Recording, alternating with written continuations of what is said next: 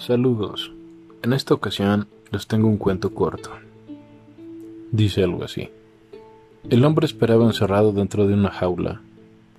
A cada uno de los que pasaban por aquel lugar árido y asfixiante les tendía su mano. Les pedía que tomaran su diestra. Era el gesto más verdadero que un hombre en sus circunstancias podía tener en ese vasto mar de almas perdidas. Nadie tomó su mano. Nadie confió en aquel hombre de la jaula. Al poco tiempo aquel, del que todos desconfiaron, murió, y un oasis surgió en ese lugar, un bello descanso para el viajero y un alivio para el moribundo. Ahí, donde aquel hombre tendió su mano, hoy todos los que pasan por la tierra desértica beben presurosos de sus aguas y se guarecen con su sombra. El absurdo de los tiempos de H. Goodspeed